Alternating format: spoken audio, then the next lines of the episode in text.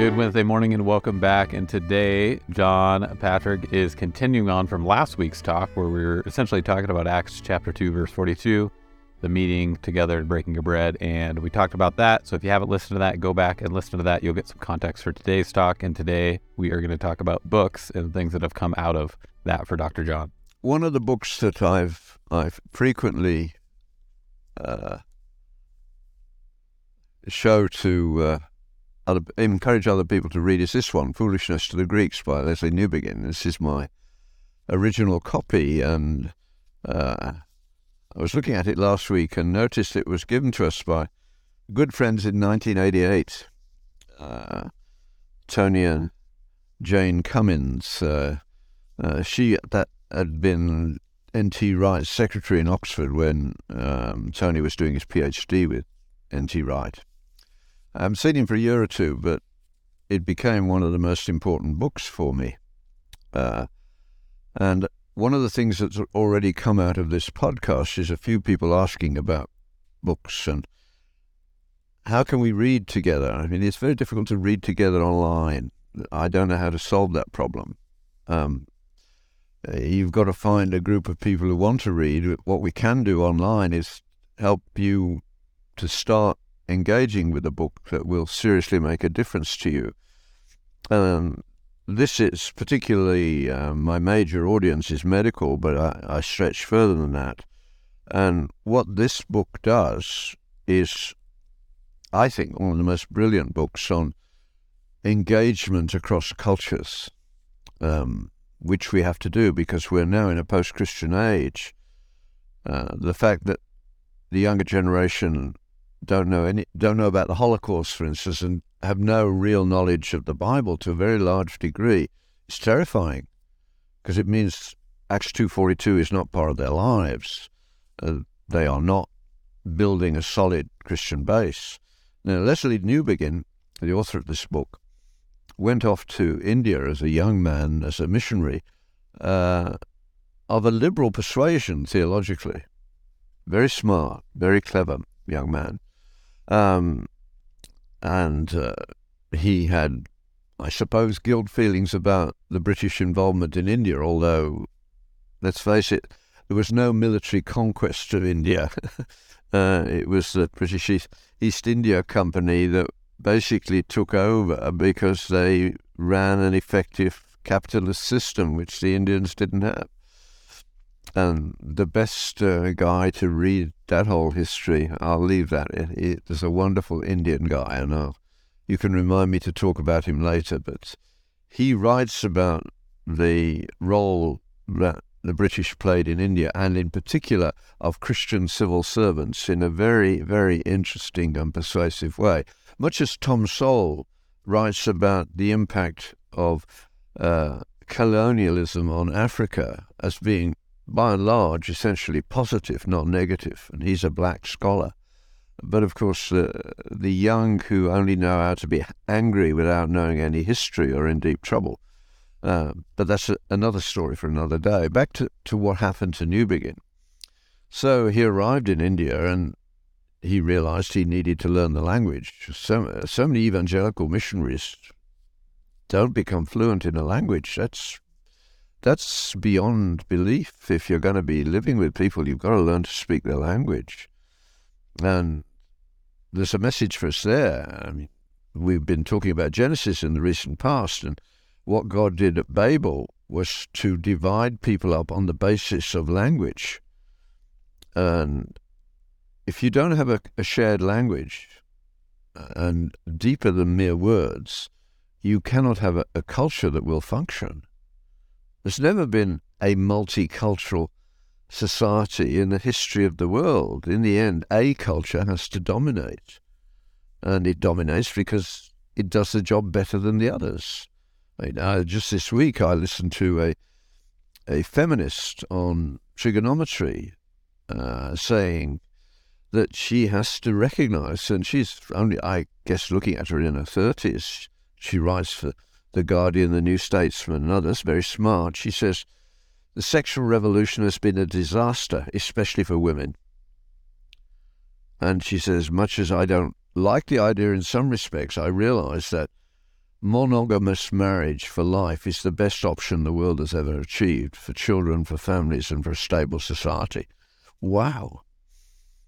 She's right, of course, but I didn't expect to see a 30 year old well known feminist. She's got to take flack for that, but she's being honest. Uh, cultures have to answer big questions, and uh, if they don't have an answer to the big question, and another culture comes along that does, they will lose.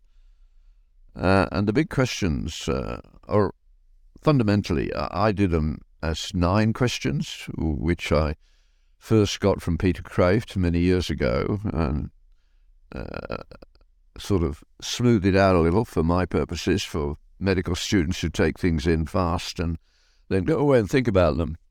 But everybody, at some point in their life, if they don't become totally drug addled and crazed and incapable of thought, face some big questions. And the first one is how did I come to be here? Is this really just a colossal accident like uh, the social Darwinians would have you believe? Or are we created? It's one of the two. There doesn't seem to be any other option but one has far more explanatory power than the other. And also, one has responsibilities attached to it, the other has none. And then you start thinking, okay, so where did I come from? Good question. I'm not sure I can answer it. Why am I here? Why do I feel altered? Why do I, every now and again, even the worst of us, do good things? Especially, usually, children can be the stimulus to that some brute who happens to be sober at the time will rescue a child from in front of a bus without thinking because he's human when he's not full of drugs and alcohol. And children civilize us in that way. They always have.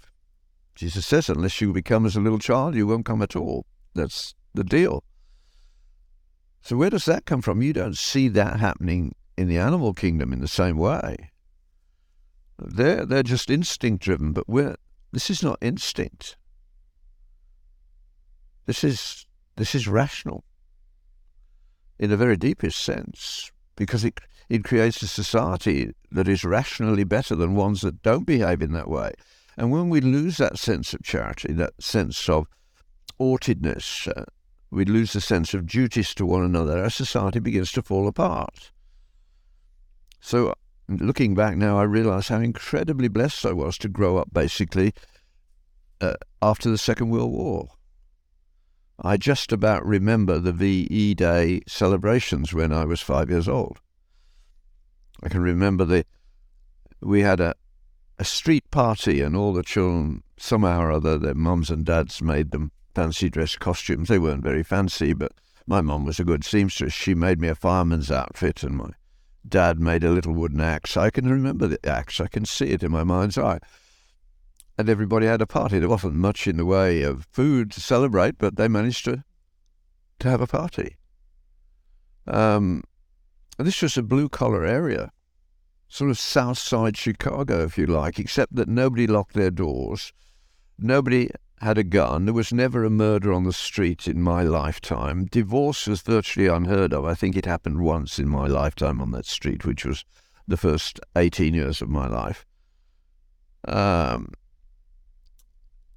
all the kids played on the street all the while, so the big difference between now and then is there no helicopter parenting, and what small amount of traffic there was was service vehicles, the milkman, the well, the postman had a bicycle, but the baker, the milkman, uh, they came along, and the coal man delivering the coal, and those kinds of things. But they knew were kids around. They drove carefully. There was never an accident to the kids on the streets. Um, and nobody locked their doors. And that's better than what we have now, where you have trackers on everything and you are frightened to let your child go to the corner store without a crash helmet and a tracer on him. You know, that's ridiculous.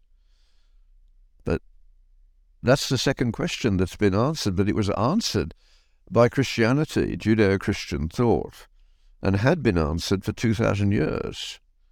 Now, the liberal elite who came along who hate God, uh, at least in Britain, they kept the Bible in, in school for cultural reasons because they they love their literature and they realized that Shakespeare and all the great writers in English literature were deeply dependent upon scriptural metaphors. So they kept the Bible in school for cultural reasons. And every day in my first, uh, before I went to university, every day at school, 12 years, the Bible was read. Not just a verse, uh, not over the loudspeaker, but in your in your classroom. And in my case, it was read before I went to school and when I came back as well. So I had the Bible at least three times every day and more on Sunday. Um, that goes into your soul, giving you a vocabulary and a form of knowledge that goes much deeper than mere words. And that's what I want to get to in a, in a moment or so because this guy talks about it very well. Um, in America in the 60s, you took the Bible out of school and you're paying the price. It was the most stupid educational movement uh, that was ever made in America. And the pretense that all religions are equal. They're not, they're all different. And those that haven't been taken over by stupid multiculturalists, like, do you think if you went to a Muslim country, they'd accept you, uh, give you just as much space in school to read the Bible as to read the Quran? You know perfectly well that wouldn't happen at all. Neither would it happen in a Buddhist or a Hindu society or anywhere else. The only country in the world that allows all religions to have space is Israel. The Muslims didn't allow the Israelis access to their holy sites, but vice versa, the Israelis do.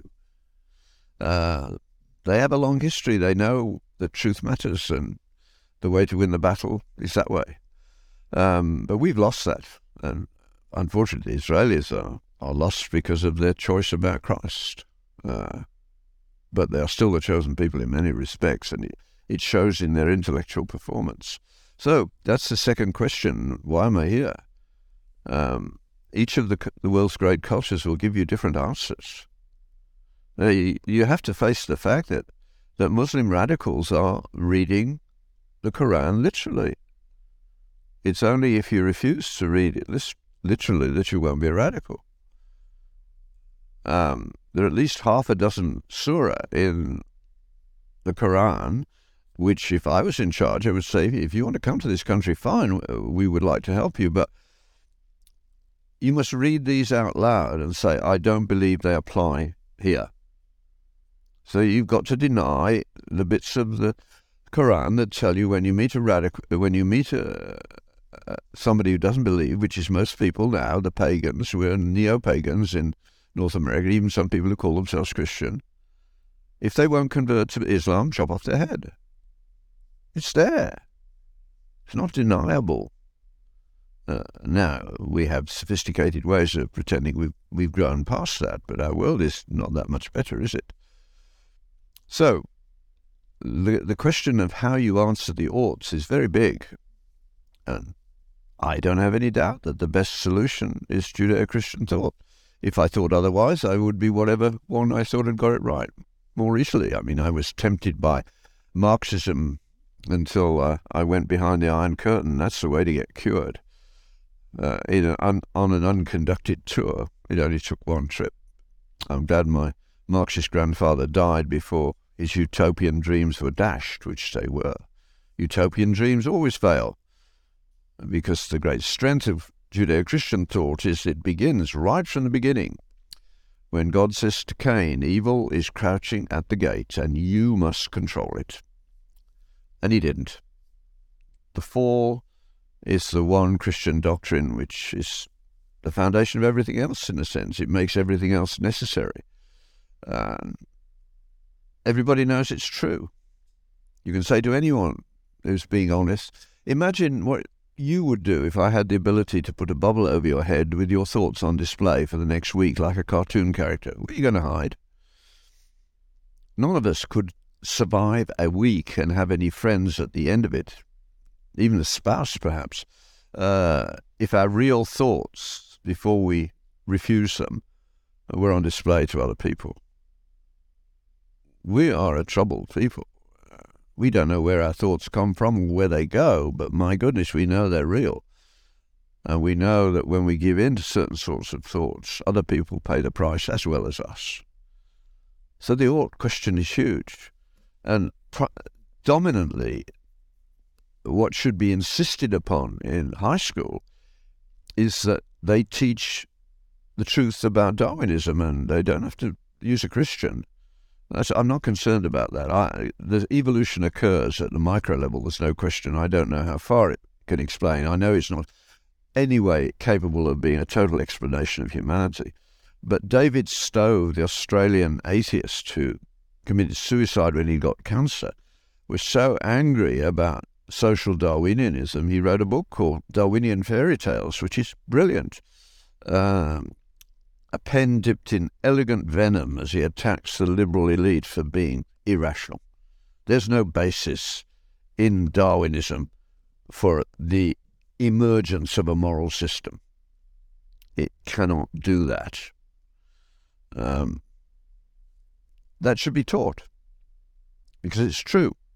And if they want to not teach it, they have to show why. They, the only way they could do that is by reading David Stove and then showing that he's wrong, which they cannot do. He's not wrong. He knew he was not wrong, and he knew why. So that's the next question. Where did I come from? Why am I here? Where am I going? I mean, in medicine, you see that at the end. At the end of life, everybody has to face that question. Now, what we do in the modern world, and we're doing it increasingly earlier, is we don't allow people to face that question. We make them incapable of facing it, and we shuffle them out of life without ever achieving meaning.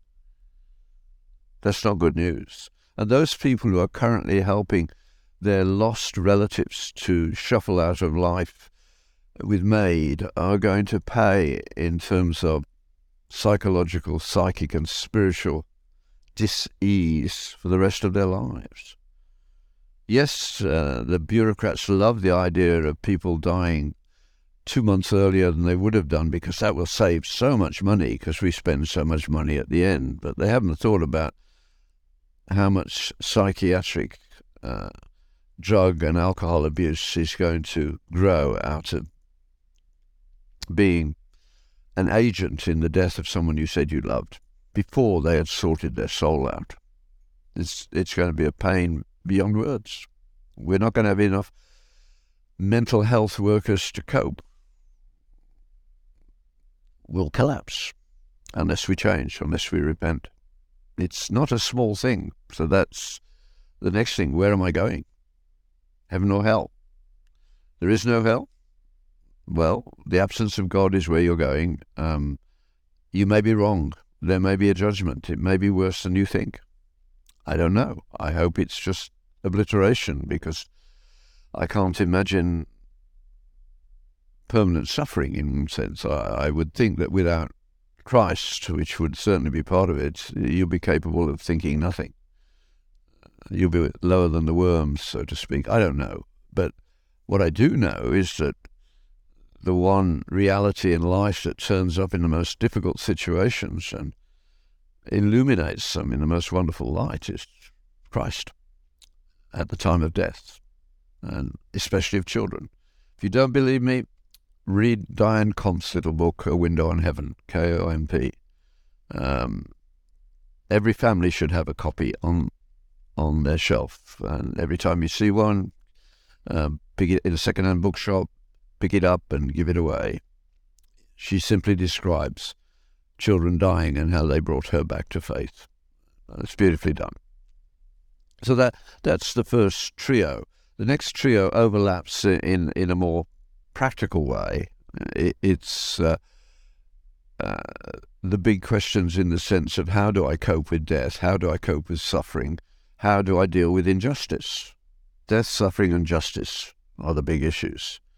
Uh, they relate to the first three. They all interdigitate. Uh, if there is nothing in this life beyond a battle for the genes, then there is no meaning, and death is just an absurdity and a horror. And as for suffering, we do what we can to relieve it, but it's horrible. It cannot be explained away, neither can death. Only Christianity doesn't explain it away. It says, you have become so resistant to reality. This is the only way that, that, that you might wake up to reality, that God loves you. Uh, only if the story is that big can it make sense of all the horrors of our world. God says, it is worth it. You cannot bear it now, says Christ, but one day you will understand. I promise you that, and justice will be done. Uh, I've spent my clinical life largely with children that the modern liberal elite want to destroy before birth, in one way or another. But I think they are the most civilizing group of children on earth because they can evoke a humanity that's almost half dead and bring it back to life. Uh, the story is big enough in our case. Justice, uh, I mean, the only question you have to ask these social justice warriors define justice. What is it? Do you really want to have equality of outcome? Then there'd be no reason to do anything, no inventiveness, no motivation. Everybody's got the same anyway, so why would we bother? We will just go down and down into a lower and lower, meaningless society. Equality of opportunity, now that's an entirely different thing. But you can't even describe justice and what its prerequisites are. If we are going to have justice, who controls the judges? Or do they serve their own group as you are doing at the moment? Or think you're serving your own group, you're actually doing them a disservice, but that's another discussion.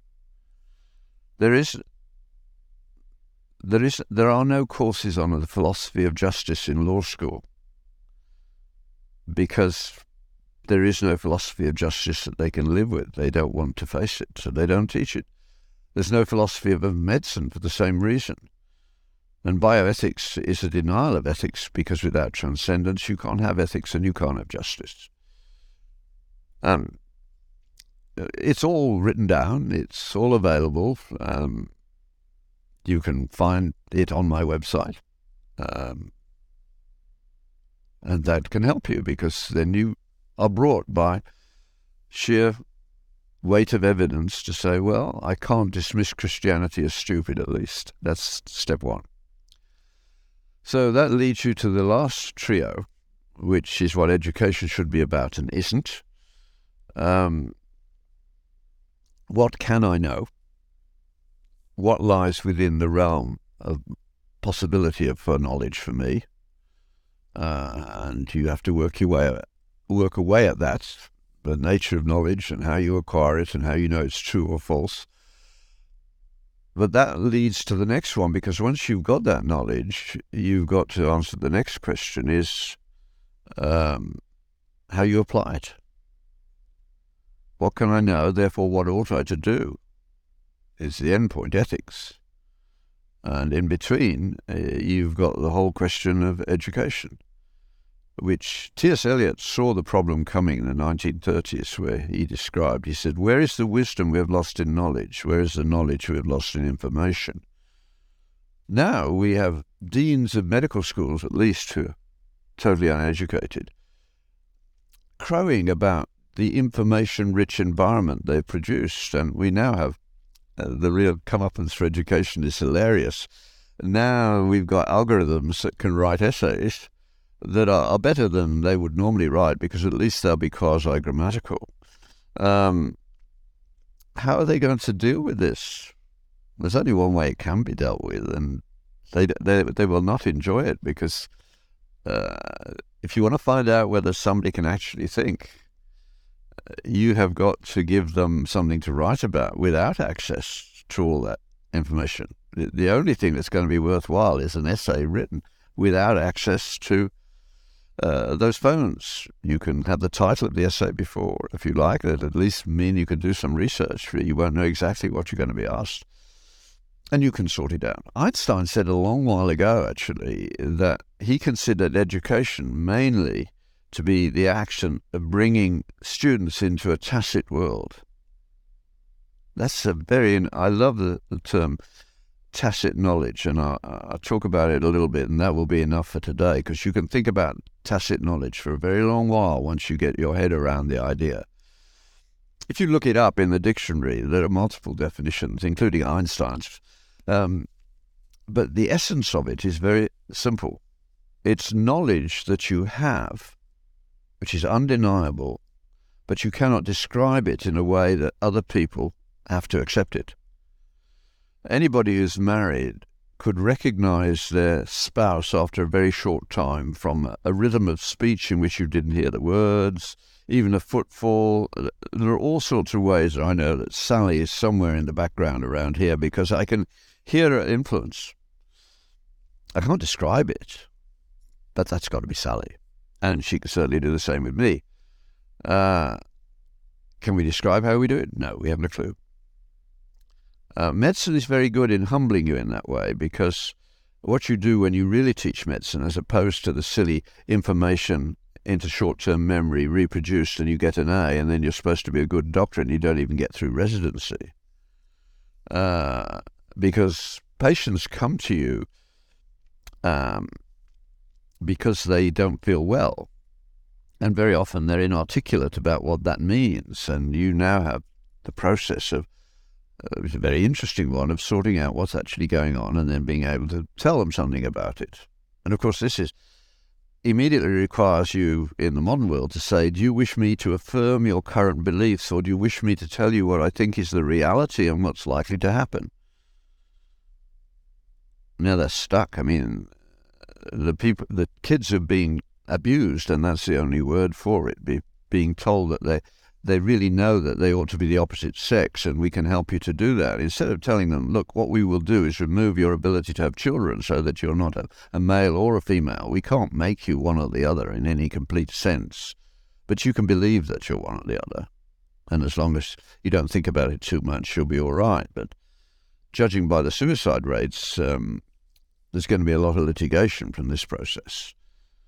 But of course, most people, when they come to the doctor because they're not feeling well, they want truth. They don't want affirmation of their worldview, or uh, they're not going to be ticking off the pronouns as long as you make them face that fact and say, look, if you want to deal with the the pronoun and all the rest, that I haven't got time for that as a doctor. Go and find a counsellor who'll teach you how to deal with that more effectively. And when you're ready to speak in ordinary common parlance, I can handle it with you. And I will tell you the truth as far as I know it. I'm not going to be 100% accurate, but I'll do my best. And of course, that's exactly what you want from your doctor. So medicine has got a privileged position. It needs to use it to push back on this nonsense that's going on at the moment. So there is no wisdom left in our world. Where is the wisdom we've lost in knowledge? And the knowledge has been turned into information. Your truth? No, come off it. Uh, we really do believe in truth quite frequently, particularly we believe in it when our spouse cheats on us, right? Or when as a you get dumped by your bo- boyfriend or girlfriend. That's not an illusion.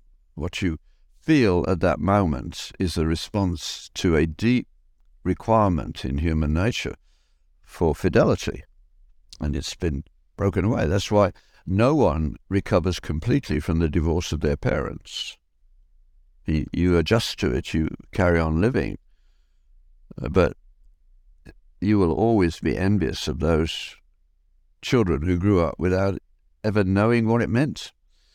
Certainly could not conceive of it happening in their family. I mean, every Christmas and Thanksgiving, uh, you know, when we get together as a family, it almost brings me to tears to think about it, but there's 30 plus people there and there isn't a person in the room who has gone through the divorce of their parents or their own divorce. That's a gift from on high, and its value is beyond the price of rubies. Um, all that comes from tacit knowledge. We don't. We cannot describe our conversion. We try to do it, and we shouldn't, in my view we've bought into the world's view that the only things that count as knowledge are things that you can explain to somebody else and they can tick the boxes. Well, one thing that's most real in the life of a Christian doesn't fit in those little boxes. God comes to us, we don't come to God. Get the cat and the mouse the right way round. Unfortunately, the cat is not out to destroy us, but to love us. And our description of how faith comes to life for us is not explanatory. It doesn't tell anyone else how to do it, but it does make it very clear that this is a real thing, not an imaginary thing. It works in tough situations. It makes better people, not worse people. So, uh, just if you're having trouble with this one, just go and read the interview between Jesus and Nicodemus in John chapter 3. Nicodemus is a modern man in many ways, uh, although he's religious. He was a, a professor in our terms, and he was proud of his abilities, I'm sure. And also, like all professors, very aware of people who are better at it than he, they are. So they're very, being a professor, it's very hard not to be envious. Uh, getting over that is an important step forward. Uh, most people never get over it. So he watches Jesus teaching and realizes he's a year better than I am at this. He's he's playing in a different field.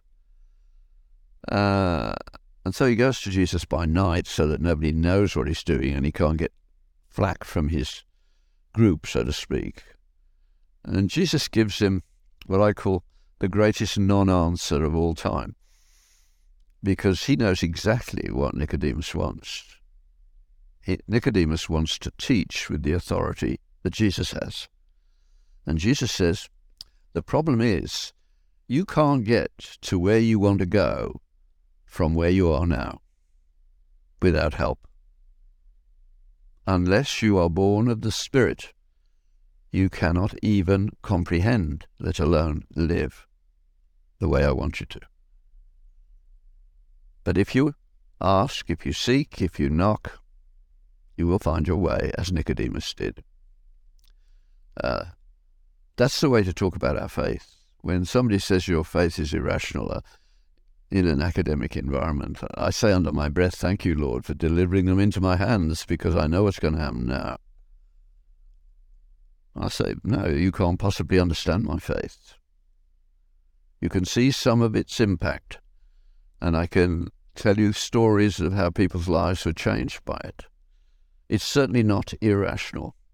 It's better thought of as supra rational. It didn't make me a less good scientist it made me a better one. Several of the most important things I had the privilege of doing that have helped people's lives in their thousands around the world would not have happened if I had not been a Christian. You see the world differently. Occasionally you see it through the Master's eyes, and that is a very special moment. And that's what we need to bear witness to. We're, we're not required to do anything except go and tell what the Lord has done for you. Now, if you don't have anything to tell, you've got a lot of work to do. Um, and that's where you get back to Acts 2.42. You start, if you claim to have believed that Jesus is the Son of God and have called him Master and Lord, then you have to start doing what he tells you to do. Obey. I mean, the Christian definition of love is so straightforward. If you love me, keep my commandments. It's also the third beatitude, but I'll leave you to think about that. Love me uh, is measured by obedience. Now, uh, there's nobody listening to this podcast who doesn't know of at least one bit of their life which is out of order and needs to be put into order. Make that a central focus of your prayer. Ask for the help you need, put it in order, uh, and it will be given to you. That's the promise. Not necessarily quickly. The more arrogant you are, the longer it takes. It took John Wesley 10 years, but he got there. That's enough for this week, I think. God bless you all. Thank you guys all for listening. We hope you have enjoyed this. If you are enjoying it, think about sharing it with a friend or a colleague. And if you have a question for Dr. John, you can go do that and ask that at johnpatrick.ca forward slash ask. Thank you guys all again. We'll see you all next week.